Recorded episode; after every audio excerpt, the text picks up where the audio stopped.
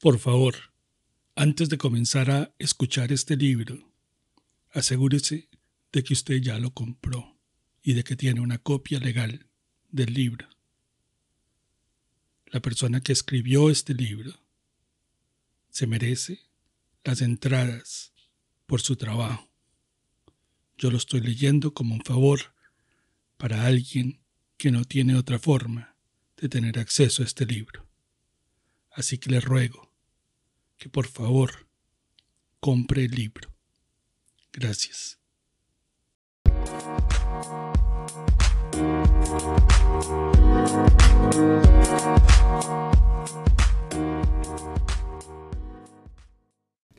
El jefe, Luis González. Literatura Random House. Lo que sigue es una novela. Algunos sucesos parecen históricos, pero ni siquiera los nombres de Gaitán o de Colombia son ciertos. Son imitaciones.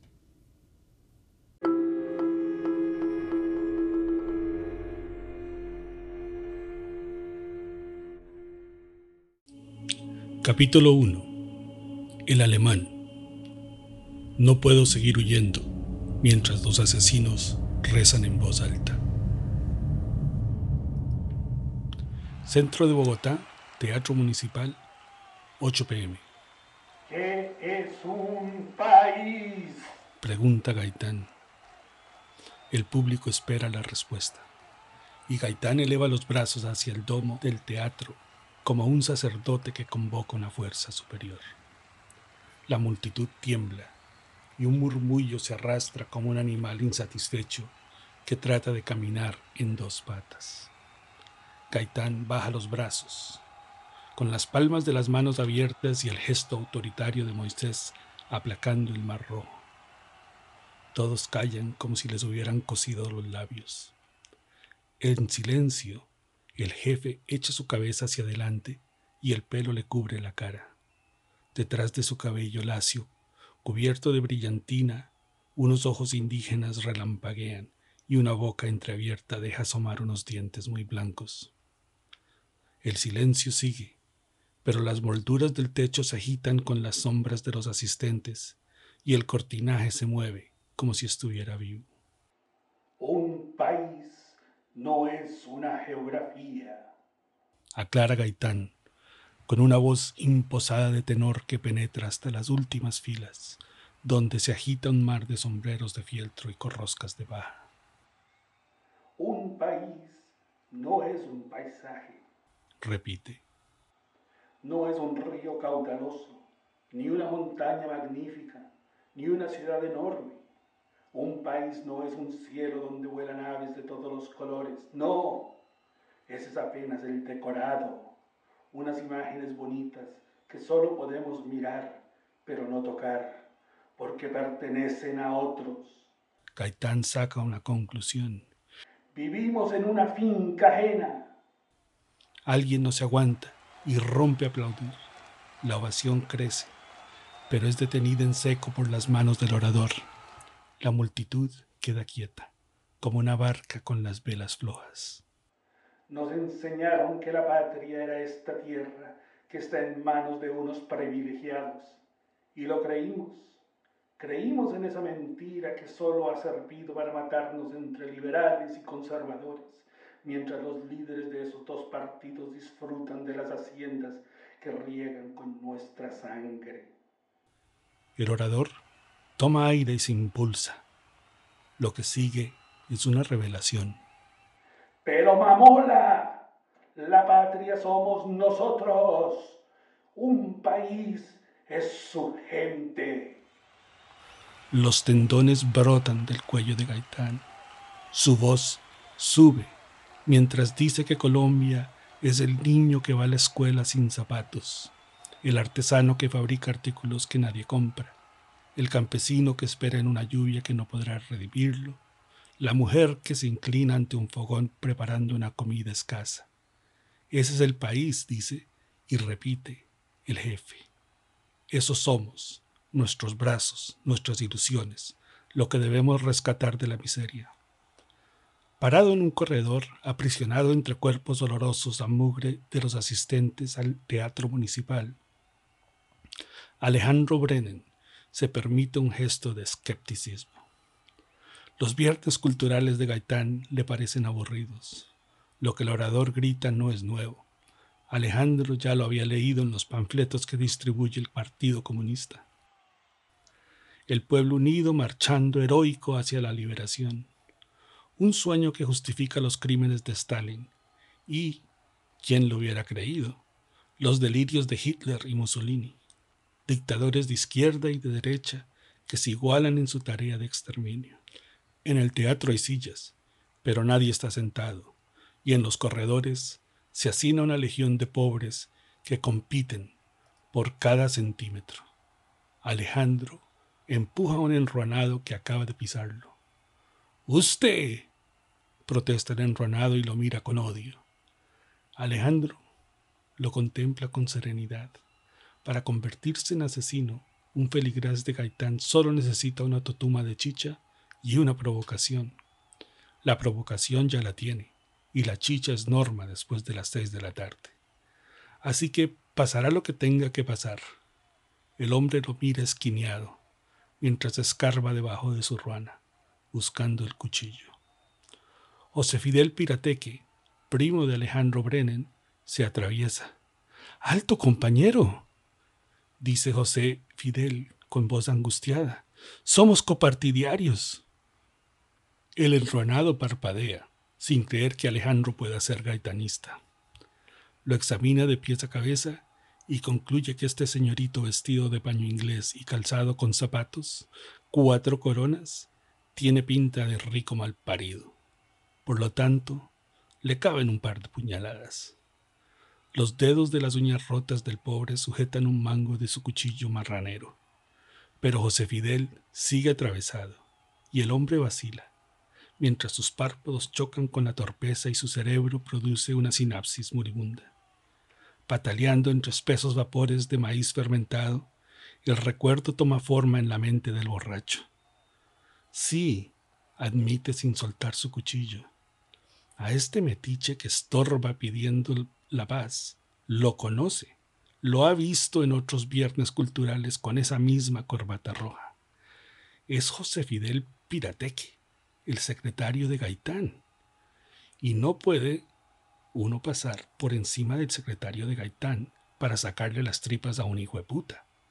¿O sí? El enronado parpadea buscando despejarse y solo logra que el alcohol inunde su cerebro por completo.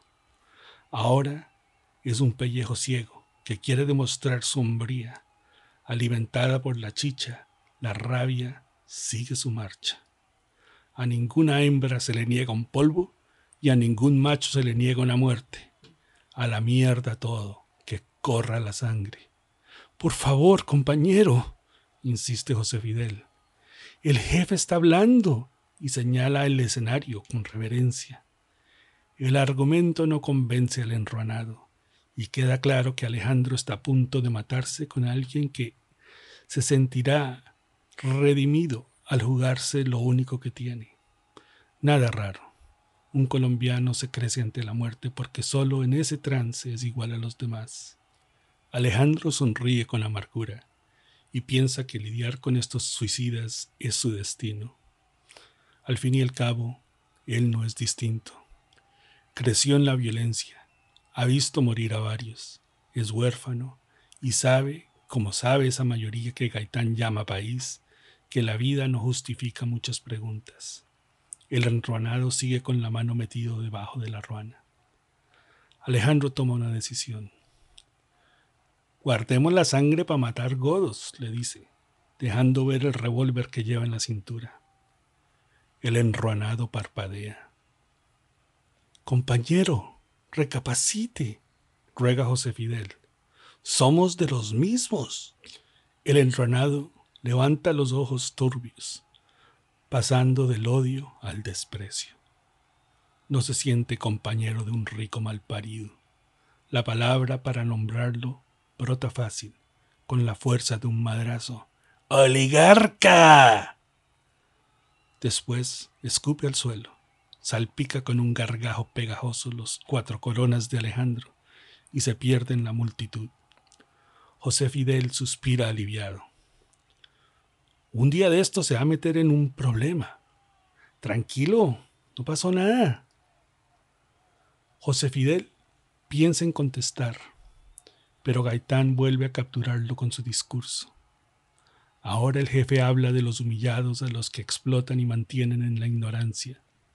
Maestros de escuela que se mueren de hambre, enfermeras que trabajan en hospitales que se caen a pedazos, mineros perdidos en socavones sin seguridad, obreros que levantan puentes destinados a caerse porque el contratista se robó los materiales.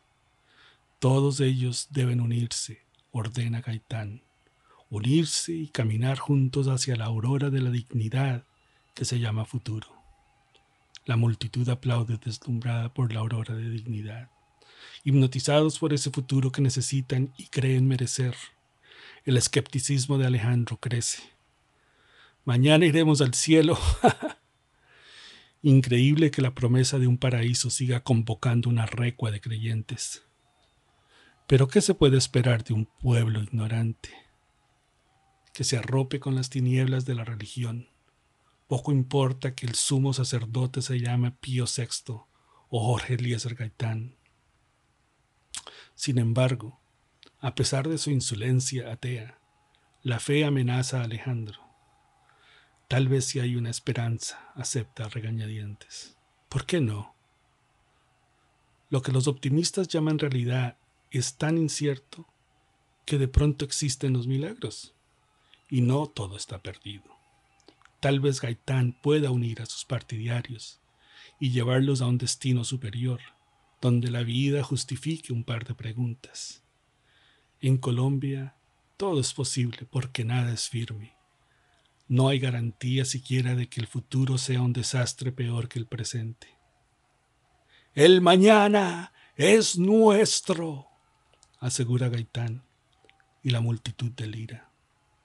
Alejandro mira el escenario y se pregunta por qué estos fanáticos están dispuestos a morir por su líder, mientras ignoran a los comunistas, que ofrecen metas más terrenales.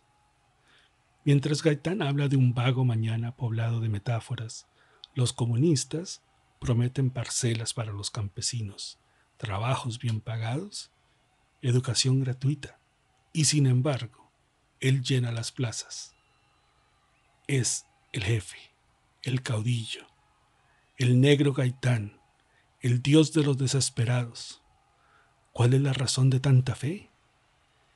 ¿Es ese brillo fugitivo de los griegos que llamaban carisma?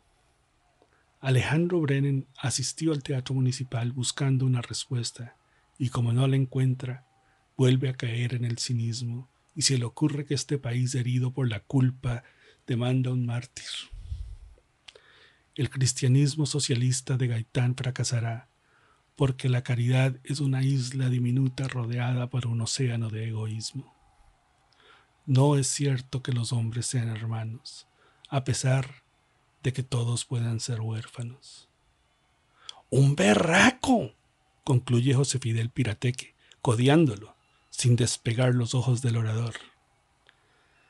Alejandro mira a su primo con lástima y furia. José Fidel no lo nota porque sigue perdido en las palabras de Gaitán, que lo marean como una droga. Lo que diga el jefe es verdad revelada, y uno lo siente en el alma. Su voz grita lo que los demás no nos atrevemos siquiera a pensar. El público del demagogo, piensa Alejandro los resentidos, los que no tienen nada y que odian a los que tienen algo. Sí, acepta, un berraco. El discurso sigue. Pero ese país nacional, esa mayoría de hombres buenos consagrados al trabajo, no decide, ni cuenta, ni siquiera opina y no lo hace porque está dominada por una minoría persiguiendo metas falsas, soñando con tonterías, luchando en una guerra que ya lleva más de un siglo, donde el enemigo es el vecino y los muertos los ponen los pobres. Bien, aquí vamos, se dice Alejandro. Mientras en Colombia liberales y conservadores se entregan en las chicherías para una guerra civil, este populista promete un nuevo orden donde reinará la armonía, olvidando que la paz es un espacio para la venganza. Esta minoría es la de los oligarcas, los miembros del país político, los propietarios que deciden el rumbo de la nación a espaldas de un país sacrificado. Una casta de 50 familias que tienen el control de la riqueza, de las leyes y de las instituciones y se reparten los ingresos fiscales a su acomodo. Los oligarcas, los que obtienen los contratos, los que se sientan en las sillas de los ministros y los senadores, los dueños de este paisaje maravilloso que llaman país y que es su hacienda. ¡Abajo los oligarcas! decreta una voz anónima que recuerda la del enruanado que estuvo a punto de apuñalar a Alejandro. Mil voces corean la consigna. El rostro de José Fidel Pirateque se congestiona desfigurado por el odio. ¡Oligarcas putas! Alejandro se hunde en el desencanto. Hace un gesto de fatiga. Hasta luego. Pero si no ha terminado, protesta Fidel. Me imagino el final.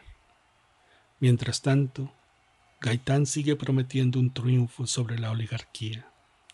A la carga, dice, contra la tiranía, a la carga contra la ignorancia, a la carga por un país justo, a la carga. El teatro tiembla y coreas la consigna, a la carga. Alejandro distingue entre los asistentes a varios integrantes de la policía secreta. Algún día esto terminará muy mal, como termina todo, pero ese día Él no estará presente. Espere, no se vaya. Hagamos una cosa, José Fidel. Cuando ese tipo que se llena la boca prometiendo justicia haga algo por usted, me cuenta. Mientras tanto, tómese un mejoral para que le baje la calentura. No entiende. Claro que entiendo, pero no me gusta. Alejandro sale a la calle bogotana que lo recibe aburrida, como una mujer mal pagada que lo atiende sin ganas. Toma aire y busca un paquete de cigarrillos. La imagen de un indio americano de nariz aguileña y tocado de plumas está de perfil en el paquete blanco, piel roja, el tabaco santanderiano que mantiene los hospitales y alimenta a los maestros, la educación y la salud financiadas por los impuestos del vicio. Alejandro siente en sus labios el sabor dulzón del papel. Sus pulmones reciben el golpe de nicotina como un bálsamo y su corazón se acelera combatiendo el frío de la calle. Un cigarrillo siempre será mejor que la fe. Entonces lo oye. Un ruido de animal acosado que se oculta en la oscuridad. Un perro sin amo tal vez porque el enronado quedó allá adentro y Alejandro no lo cree capaz de salir a buscarlo. Pero mejor la seguridad que el policía. ¿Quién anda ahí? pregunta dirigiendo la mano al revólver. Aguza el oído y solo escucha los aplausos y los viva Gaitán que escapan del teatro municipal como lamentos de un fantasma. Es como si allá adentro estuviera encerrada una bestia de mil cabezas, esperando para cobrar una cuenta. Alejandro se olvida de los viernes culturales del resentimiento y vuelve a mirar la calle de bombillos moribundos que da hacia el barrio donde se agitan los miserables en su caldo helado. Se relaja y suelta la culata del revólver. Lo de siempre, piensa, oscuridad y desesperación. Tal vez el ruido que escuchó lo produjo un mendigo que buscaba refugio en el portal un despojo humano embrutecido por la chicha, un perro sin amo, nadie que merezca su atención. Se encoge de hombros y camina hacia la luz de la carrera séptima. Error. Si Alejandro Bren hubiera despreciado menos a los perros sin amo, habría dado media vuelta y descubierto en la esquina de la miseria el motivo de su orfandad. Entonces todo habría sido distinto para él, para Gaitán, para los locos que querían ser un país. Pero no fue así. El alemán siguió caminando hacia la séptima, hacia la Plaza Bolívar, aspirando su piel roja y pensando en las tetas de la mujer que lo esperaban en un bailadero de la perseverancia. Nadie es perfecto, dicen los culpables.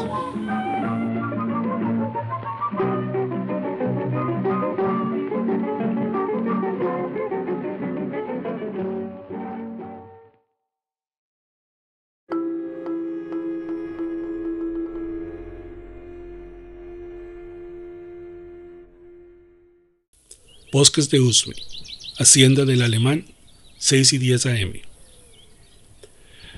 Veinte años antes, un indio estaba de pie en el centro del patio de una hacienda brumosa, envuelto en una ruana plaguienta. Sus pies rajados mostraban los surcos que labra la tierra ácida en los que caminan descalzos, y el pantalón roto no le tapaba las vergüenzas. Una corrosca de paja protegía su cabeza, y en la nuca se asomaba un largo mechón de pelo liso, oscuro y cuajado de liendres. Una cuerda de fique rodeaba su cuello, como el collar de un ahorcado. Sobre la enlosada del patio caía la sangre de una arteria rota que palpitaba en su frente. El líquido corría por los canales de las piedras dibujando un destino sin fortuna un muchacho sostenía la cuerda que amarraba al preso. El muchacho lucía un arte marcial. Llevaba un machete encintado y agarraba el lazo con la indiferencia del que sujeta un novillo próximo al sacrificio. Era un soldado sin uniforme, hijo y nieto de los peones guerreros que llevaban casi un siglo matándose como debe ser, por su patrón y su partido. Papá Fidel Asomó por el balcón y miró hacia el patio. El prisionero lo sintió y levantó su cara revelando la herida que le cruzaba por la ceja derecha y manchaba el empedrado. El cielo gris lo deslumbró, y cuando en vez de la presencia divina se encontró con un hombre sin clemencia, perdió lo que le quedaba de valor y tembló. Papá Fidel descendió pisando los peldaños de roble con sus cotizas de cuero. Se veía cada vez más alto, parecía crecer con cada escalón que bajaba, y una vara de Guayacán asomaba entre los pliegues de su ruana negra. Balanceando la vara que llevaba atada una tira de cuero curtido, llegó hasta el hombre. El preso se recogió sobre sí mismo esperando un zurruguiazo que no llegó. Papá Fidel se tomó su tiempo. Su corrosca fina y limpia estaba echada hacia atrás, descubriendo una piel morena, unos ojos estrechos, una nariz ancha y unos labios con unas comisuras caídas. Un gamonal, un macho severo que nació para mandar. ¿No es más? preguntó. Ahí sigue, aceptó el muchacho, en lo mismo. El indio preso Hizo un esfuerzo por dejar de temblar y se inclinó con un gesto de súplica. Por favor, patroncito. No me, no me toque, mal parido. La orden dejó al indio a medio camino. Papá Fidel viró la sangre sobre las piedras y recordó el desorden de muerte que encontró en la habitación de Elvira. ¿Cuántas veces lo advirtió? Mejor duerman en Bogotá. Usme es un culebrero pero Elvira terca, obedeciendo a su marido y a nadie más como debía ser y como fue. Entonces, a Usme vinieron a pasar revista de los cultivos de cebada, a pegarle a la gente, a que Gunther jugara al campesino. Gunther Brennan, su cuñado, un extranjero que creyó que seguía en una quinta cerca de Múnich, y descubrió tarde que estaba en Colombia una tierra marcada por las masacres y habitada por los huérfanos asesinos. Su machete, pidió Papá Fidel al vigilante, y aflójele el collar para que pueda moverse. El muchacho soltó las ligaduras del preso, sabiendo que esto debía terminar así. Sacó su machete y se lo entregó a Papá Fidel. El collar de cuerda cayó al piso enroscándose como una culebra. Piedad, su merced, por vida suyita. Muéstreme. El preso parpadeó desconcertado. ¿Es sordo? Le estoy diciendo que me muestre cómo hizo. y le ofreció el machete al preso. Después papá Fidel habló con voz suave, casi con amabilidad. ¿Cuántos machetazos le dio al alemán? ¿Dónde le pegó el primero? ¿En el cuello o en el brazo? El preso no supo qué decir. En su temblor había algo oscuro que producía asco. Si venía a robar, ¿por qué abusó de la mujer? Yo no soy ladrón. Yo no ultrajé a nadie en su merced. Se lo juro por el Dios que nos ve, por la Santísima Virgen y mi madrecita. No metamos a las putas en este negocio. Hable y se va. El preso quiso creer, pero no pudo. Supo que seguía vivo porque no había abierto la boca y apenas lo hiciera, sería el final. Esquivó el banco del machete de papá Fidel. Le ofrecía, se arrodilló y juntó las manos. Yo no hice nada, patrón. Yo iba de paso para las lomas de Ubalá. Es la verdad, su merced, la puritica verdad. La verdad, dos noches antes una sombra entró a la hacienda y los perros no ladraron. El alemán guardaba la plata en unas alforjas al pie de la cama. Subiendo la escalera, el ladrón debió hacer ruido o quizás los perros recordaron para qué servían. La pareja despertó. El alemán salió al corredor con el revólver y Elvira escondió al niño entre la canasta de la ropa. Gunther caminó por el zaguán. Tal vez amenazó en la oscuridad en su idioma, pero nadie contestó. El alemán Atravesó el segundo piso hasta llegar a la escalera, donde la sombra le cayó encima, y lo que pasó después quedó estampado en las paredes, y lo vinieron a encontrar más tarde los del rescate. Manchas rojas, cuerpos hechos pedazo, y un bebé que nunca lloró. Así fue, o muy parecido, pensó papá Fidel, con cansancio. Pero este desgraciado que encontraron escondido en el monte era el responsable de la masacre? ¿O como insistía, solo era un montañero de Ubalá, víctima de una mala hora? El gamonal no quería atrapollar a un, a un inocente, pero tampoco iba a permitir que el indio se fuera de este mundo sin confesar. El asesino, si era él, tuvo cómplices que lo ayudaron a meterse en la casa ajena a las dos de la mañana, y ellos también debían pagar. Miró al preso, trató de leer su rostro ensangrentado, y solo pudo ver temor. Deje el miedo. El preso reaccionó. ¿Miedo él? Primero muerto. Podía estar muy jodido, arrinconado y sin esperanza, pero seguía siendo un macho. La muerte no tiene favoritos y se ríe de todas las fortunas. Pensando en eso, se levantó, tomó el arma y comprobó el filo con su dedo. Después se quedó muy quieto, mirando con el rabo del ojo al gamonal que no retrocedía ni se ponía en guardia, y solo permanecía ahí, con el bordón de Guayacán apoyado en el hombro, como si su ruana oscura lo blindara contra cualquier ataque. Vamos a ver, decidió el indio, y lanzó el golpe a traición. La hoja brilló y descendió sobre el cuello de papá Fidel como un relámpago. Papá Fidel dio un paso atrás. La vara de Guayacán saltó y chocó con el metal, haciendo que el filo resbalara sobre la madera y rebotara en las lajas del piso, sacando un par de chispas inofensivas. El preso perdió el equilibrio, abrió el compás de sus piernas para no caer, y se afirmó levantando el machete pero antes de que descargara un nuevo golpe, se encontró con la punta del bordón que se estrelló contra su frente como un taco de billar, dejándolo mareado y sin respuesta. La mano del indio se aflojó y el machete cayó al piso. Entonces, papá Fidel tuvo un veredicto. Fue él, el traidor que llevaba un día resistiendo golpes y reclamando su inocencia. Un infeliz que no fue capaz de encontrar la plata en las alforjas o al niño oculto en el canasto de ropa, y que solo tuvo tiempo para destazar al alemán, aprovecharse de Elvira, matarla y huir, como está pensando hacer en este momento. Con la amargura de confirmar que no pudo proteger a su familia, el gamonal tomó impulso y golpeó la rodilla del asesino con un bordón sujeto de ambas manos.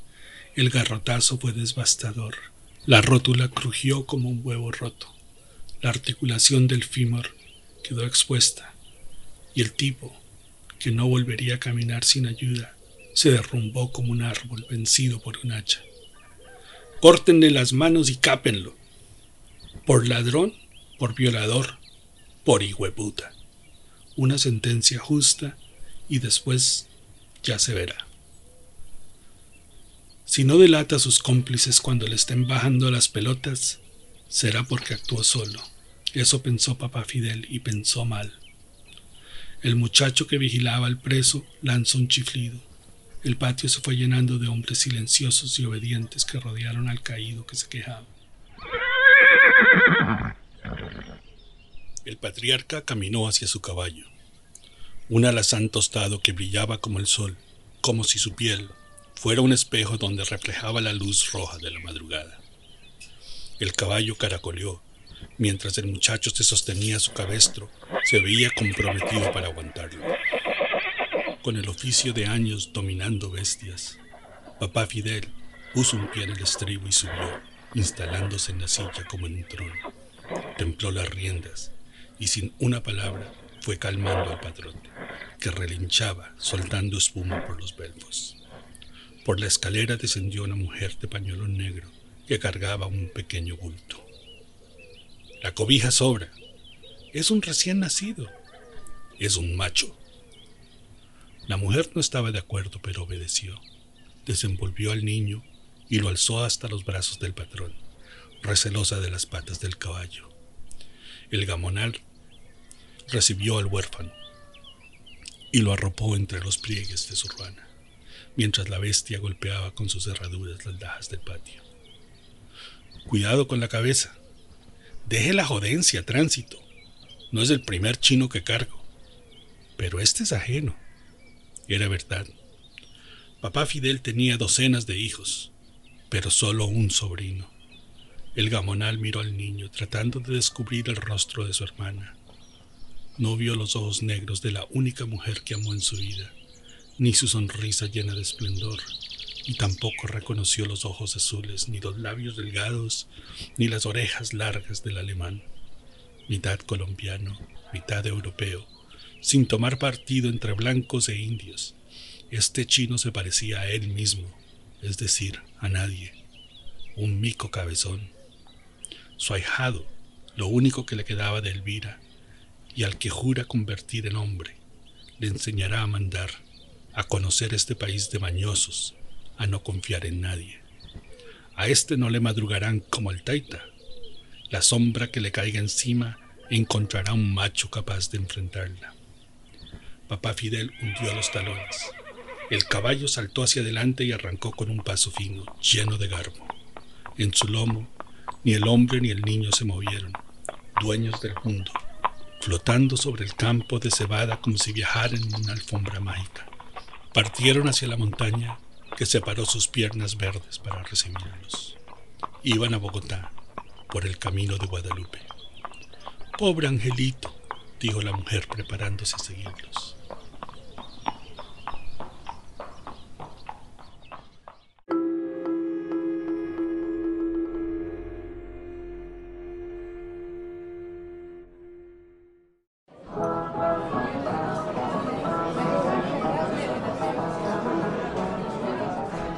Centro de Bogotá, Café Windsor, 3.30 pm. Veinte años después, unos bogotanos hacen tertulia en un local de ventanas estrechas, flanqueados por un cartel de cigarrillos piel roja y otro de cerveza a la bola. Beben pequeños sorbos de un café ligero y aromático que llaman tinto, o una mezcla de ese mismo café rebajada con leche a la que llaman perico. Fuman sin reposo y tratan de verse como Clark Gable lucen trajes de paño oscuro, sombreros borsalino y la infaltable corbata, camisas planchadas con ferocidad, con los cuellos y los puños endurecidos por el almidón, bigotes bien cortados, pantalones amarrados con correas de cuero encima del ombligo, pelos peinados hacia atrás con brillantina olorosa a pino silvestre. Son jóvenes, pero parecen viejos. Se autodenominan cachacos y califican de ala y mi rey a sus interlocutores. Un combo que vive de las rentas de los pantanos que rodean la ciudad, de tímidos negocios en perpetua decadencia o de la nómina oficial, donde una carta de recomendación consigue un destino. Obsesionados con la riqueza que no poseen, señoritos que pretenden ser cultos porque leen periódicos extranjeros con dos semanas de atraso. Los habitantes distinguidos de una aldea que un ciego alguna vez llamó la Atenas de Sudamérica. El tema de hoy es el mismo de siempre, la política, política que tiene ahora un toque internacional. Inquietos por la presencia de agentes secretos alemanes y norteamericanos en una ciudad que nadie visita, los bogotanos descubrieron que están conectados con el planeta.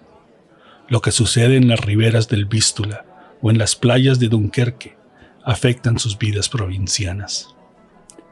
Hitler se tragó a Polonia en una semana, dice uno que usa un sombrero tirolés verde y un chaleco a cuadros que le dan un aire de alemán de circo.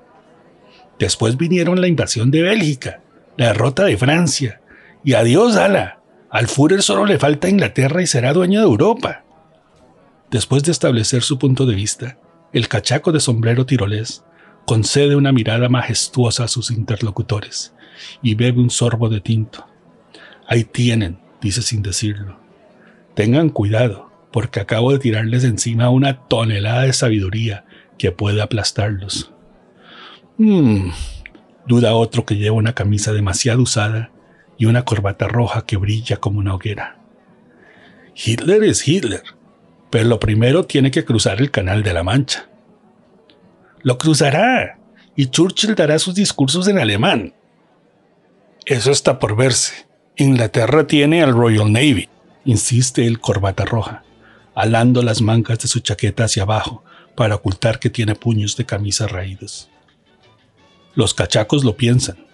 El hombre de camisa vieja dijo Royal Navy con acento british, buscando autoridad, pero no puede tenerla porque es José Fidel Pirateque, un joven abogado que deambula con sus cuellos gastados y su corbata encendida por los juzgados de la calle 19. No es gente de bien. Le faltan el apellido, la clase y la plata. Los cachacos sonríen, esperando que alguien le recuerde a José Fidel que no es bachiller de Eton y que se graduó de un colegio criollo, donde los profesores aprendieron inglés en Pacatativá. El imperio británico murió, afirma el del sombrero tirolés, quitando una mota imaginaria de su ostentoso chaleco. La Primera Guerra Mundial fue su entierro. Inglaterra ganó la Gran Guerra, corrige Fidel. Una victoria pírrica, afirma con desprecio el del sombrero tirolés, al que su cabello rubio delata como miembro de la raza superior que da órdenes en Colombia hace siglos. Se llama Andrés Felipe Holguín, alias el Mono Holguín. Es militante del Partido Conservador e hijo de un próspero importador de licores y mira a José Fidel con frialdad. ¿Cómo es posible que este indio se atreva a contradecirlo? ¿Acaso quién es? ¿Olvidó que es hijo natural de un contrabandista? Eso se gana la democracia, Ala. Con los que hacen plata a la margen de la ley, cuestionen los privilegios de la sangre. ¿Sabe quién fue Pirro? Desafía el mono Silencio. Los que están sentados al lado de José Fidel se apartan para no contaminarse. Entre otras cosas, porque José Fidel Pirateque no es conservador como ellos, ni siquiera es liberal, o al menos no es un liberal de buena familia. Solo es el ayudante de Jorge Eliezer Gaitán, ese alborotador de la indiamenta, que fue alcalde de Bogotá y ministro de Educación, y fracasó en los dos cargos.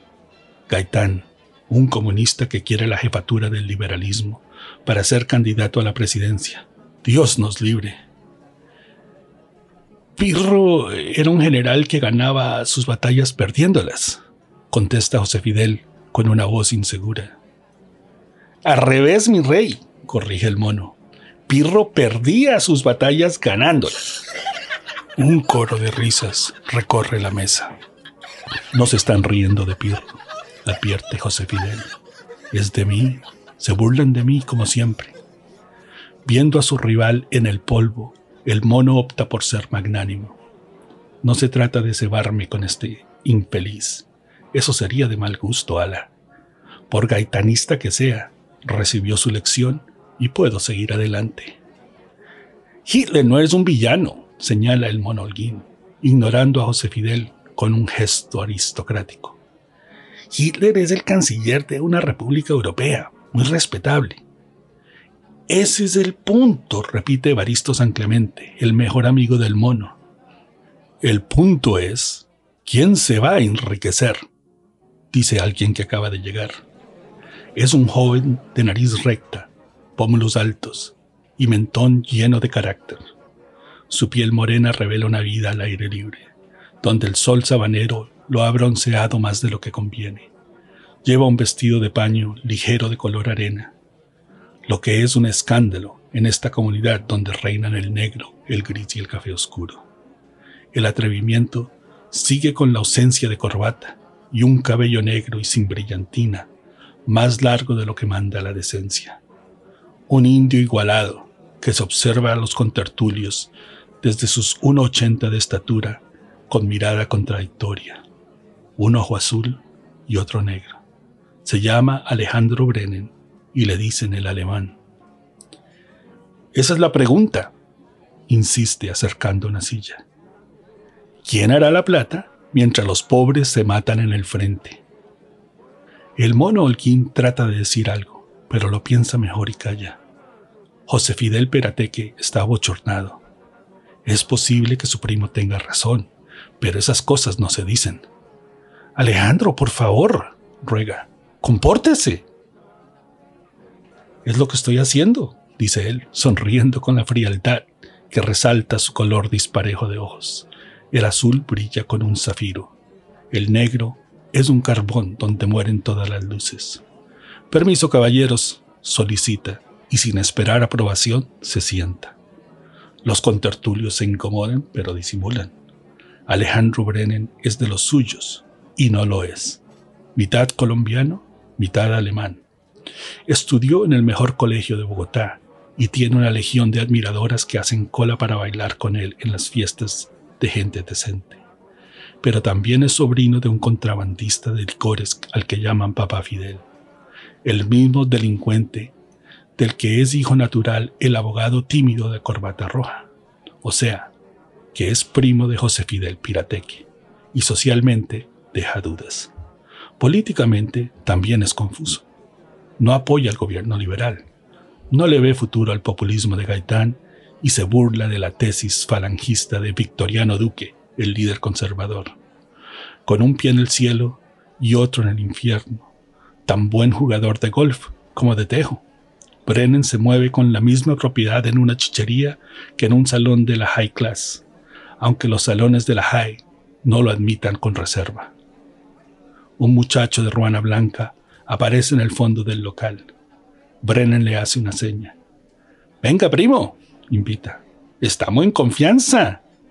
El enronado se quita el sombrero de alas muy anchas y llega hasta la mesa. Les presento a mi primo, Vicente Pirateque, dice Alejandro con una sonrisa. Otro primo, otro pirateque, dice el mono, mirando a José Fidel con desprecio. José Fidel pasa el sonrojo. Al fin y al cabo, el mono tiene razón. Papá Fidel es un reproductor legendario. José Fidel y Vicente son hijos del mismo padre pero de distintas madres, como otras docenas de pirateques que viven en las estribaciones del Cerro de Monserrate, donde trabajan en la destilación de aguardiente. ¡Qué vergüenza! ¿Hasta cuándo tendrá que arrastrar la maldición de un origen ilegítimo? José Fidel sigue con el rostro encarnado y se siente pequeño, sudoroso y fuera de lugar. Vicente Pirateque también siente la humillación, pero reacciona distinto. Es un contrabandista, pero esto no justifica que un señorito lo trate como una mierda. Levanta la cara con resentimiento mientras busca debajo de su ruana el puñal, dispuesto a rajar en dos a este cachaco que no respeta. Brennan sonríe con tranquilidad.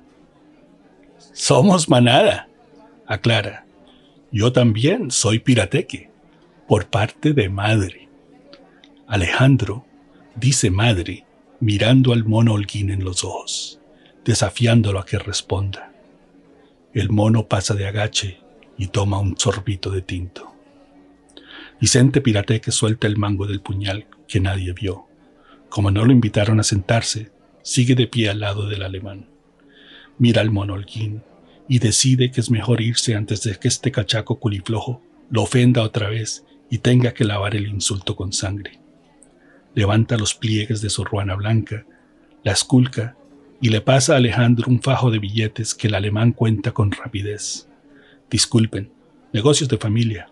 Satisfecho, el alemán guarda la plata. Cumplido su encargo, Vicente hace un gesto vagamente militar, se cubre de nuevo con su sombrero de alón y se retira. Los contertulios simulan ser discretos, pero son cachacos, es decir, chismosos, y notaron que en el fajo de billetes había billetes de 10 y de 20, tal vez 600 o 700 pesos en total. Una fortuna. El mono Holguín finge desprecio, pero solo logra sentir rabia. Alejandro Brennan tiene el descaro de recibir pagos de su negocio delante de la gente de bien, olvidando que vender alcohol ilegal es un delito. Y nadie protesta porque nadie tiene los principios para meter a la cárcel a un ampón, así sea medio alemán, o al menos para quitarle el saludo a la, porque es el colmo que un contrabandista se instale en la misma mesa de la gente divinamente. Todo es culpa de los gobiernos liberales que llevan años arruinando el país, desacreditando la autoridad, cuestionando la religión, dándole alas a los muertos de hambre. Esto no puede seguir así, confirma el mono. Sería un holocausto, la hecatombe. Hay que rescatar a Colombia, legitimar la fe en Cristo Rey, acudir al atentado personal, tumbar al gobierno, cerrar el parlamento, exterminar a los inferiores lo que hicieron el Führer en Alemania y Franco en España, limpieza social, regeneración o catástrofe. Indiferente a los pensamientos subversivos del mono Alejandro habla con una copera que corrió a atenderlo. La mujer tiene una cofia blanca, una falda corta y un delatal bordado y diminuto que apenas le cubre el estómago. Un tinto, mi amor. La mujer sale apresurada como si la petición lo hubiera hecho Dios en persona. Brennan mira al mono. Su ojo azul parece burlarse, mientras el otro cubre las sombras y no es fácil de leer. Íbamos en Hitler, que no es un villano, ¿recuerda? Al menos es lo que opina la ala conservadora de esta mesa. Los conservadores creemos en Dios, en la familia y en las tradiciones declara Evaristo San Clemente, tomando la vocería de oposición al alemán. Como Franco, reflexiona Brennan. Esto los acerca a Hitler y a su pandilla. Usted es alemán, acusa el monolguín. Soy colombiano, corrige Brennan. Ser hijo de alemán es un accidente. Un accidente que no es para todos, insiste el mono, logrando que José Fidel Pirateque se remueva con incomodidad. La buena sangre es ventaja. Nada es gratis, anota Brennan. Pero el tema es otro. Hitler, recuerda José Fidel, aliviado con el cambio de tercio. Ah, nuestro amado Führer, confirma Alejandro con fatalismo. Hay una pausa. Alejandro Brennan toma aliento y se dirige al mono Está muy seguro de que los nazis van a ganar la guerra, los alemanes tienen razón, argumenta el mono. Brennan se encoge de hombros. La razón, dice con desprecio. En una guerra, la razón es lo de menos. Lo que importa es quién es más fuerte. Y no lo digo yo, lo dice el amado Führer. ¿Y usted quiere que los gringos ganen la guerra? ¿Por qué no? ¿Cree en la democracia? Se burla el mono. Creo en la plata, igual que usted. El mono Holguín palidece. Al compararse con él, Alejandro lo insulta, pero es una ofensa fácil de ignorar.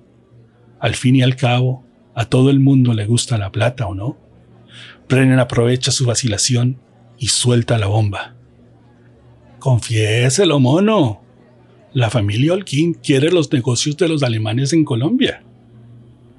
El mono Holguín no puede evitar un gesto de sorpresa. ¿De dónde sacó esa información, Brennan? Así es, insiste Brennan. Ustedes simpatizan con Hitler, pero les conviene que los nazis pierdan la guerra. ¿Se imaginan? Los molinos de cebada, las exportadoras de café, los aviones que nos llevan a la costa en este país sin carreteras, tanta plata en manos del enemigo. No es justo. Hay que enderezar el mundo. Las empresas de los alemanes para los holguín. Las buenas familias cachacas merecen una oportunidad. Por eso su papá está comprando la cervecería Klaus.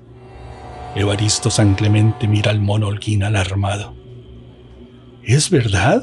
pregunta Evaristo, implorando a su amigo por una negativa convincente. El mono holguín está indignado, tan indignado que no encuentra palabras para rechazar una acusación que delata los planes más secretos de su padre. No es posible, piensa.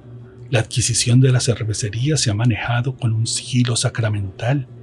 Ni siquiera yo conozco los detalles. No lo sabía, desafía burlón el alemán. Es una calumnia, explota el mono comprometiéndose y cometiendo un error. Sobre la mesa cae un témpano. El ojo negro se llena de sombras. Ahora es un lago muy oscuro donde es peligroso asomarse. El mono pasa saliva. Te tengo, piensa Alejandro. Cuidado, Holguín, recomienda con una sonrisita siniestra. Nadie me llama mentiroso. Lo dice muy cortés, pero el mono sabe que detrás de esa cortesía hay un tigre dispuesto a saltarle al cuello, y lo confirma cuando el alemán abre su saco y deja ver el 38 que lleva encintado. Los dos hombres se miran. El mono siente que su cabeza suena a un torbellino de tiples, y el recuerdo de unas enaguas se desliza por su cara. ¿Es por ella? se pregunta asombrado. ¿Por Lupe? Alejandro, advierte José Fidel. Tranquilo, el mono me va a pedir perdón. Ahora se apartan los que estaban al lado del mono Holguín. Hasta Evaristo San Clemente, su mejor amigo, se levanta de la mesa y da un paso atrás. Con el alemán no se juega, y Holguín metió la pata. Hay que aceptarlo. Está loco, dice el mono con voz temblorosa. Es posible, pero no soy mentiroso, así que espero una disculpa para que podamos seguir con la charla. El mono tiene tanta furia que no es capaz de calcular, y si calcula, las cuentas no le salen. A puño limpio, el alemán se lo comerá vivo.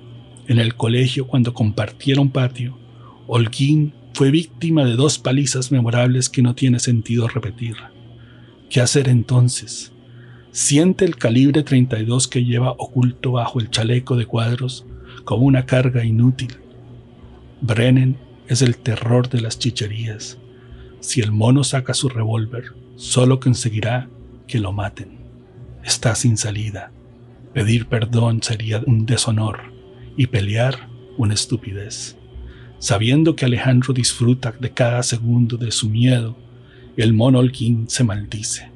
¡Qué pendejo! Todo por una puta. Por una sinvergüenza que ni siquiera me la he comido. Y que me pasó la falda por la cara un par de veces. El torbellino sigue sonando en sus oídos, mientras el recuerdo de las enaguas de Lupe se convierte en una bofetada de encaje que lo llevará a la tumba. ¡Una limosnita, su merced!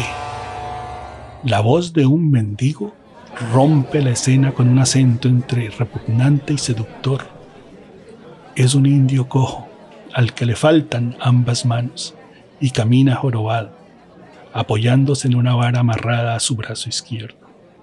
La mesa queda paralizada y el desafío suspendido. El mono respira, mira hacia la puerta, que ve muy pequeña, lejos y perdida entre coperas que pasan con bandejas de madera llenas de pocillos de tinto. Solo un milagro le permitirá salir del café pero debe intentarlo. Las primeras palabras de una oración a la Virgen Santísima lo ayudan a serenarse. Calcula la distancia hasta la puerta. Decide que cinco segundos serán suficientes. Y en medio de su miedo, no se da cuenta que el alemán luce desconcertado y que su ojo azul despide una chispa de alarma. Caridad con su pobrecía, repite el mendigo. Habla para todos, pero tiene la vista clavada en Alejandro. Una vieja cicatriz le cruza la cara y lleva una ropa turbia que es un amasijo de harapos. Huele a la tierra negra del páramo y a mazamorra trasnochada y a mugre piojosa. Imposible de saber su edad y cada vez que abre la boca muestra una hilera de dientes rotos. Se acerca, arrastrándose con la incertidumbre de una araña mutilada. Su muñón libre se eleva, implorante. El alemán siente una corriente de aire helado. No me toque, malparido, advierte. Igual al tío, dice el mendigo con un suspiro sucio. El alemán no responde y José Fidel se asombra. El indio acaba de nombrar a papá Fidel y a Alejandro. En vez de devolverlo al respeto, se calla y se queda inmóvil, como si el mendigo lo hiciera vacilar. Extraño, muy extraño. Y José Fidel no entiende. El limosnero es inmundo, de acuerdo, pero los bogotanos están vacunados contra el horror.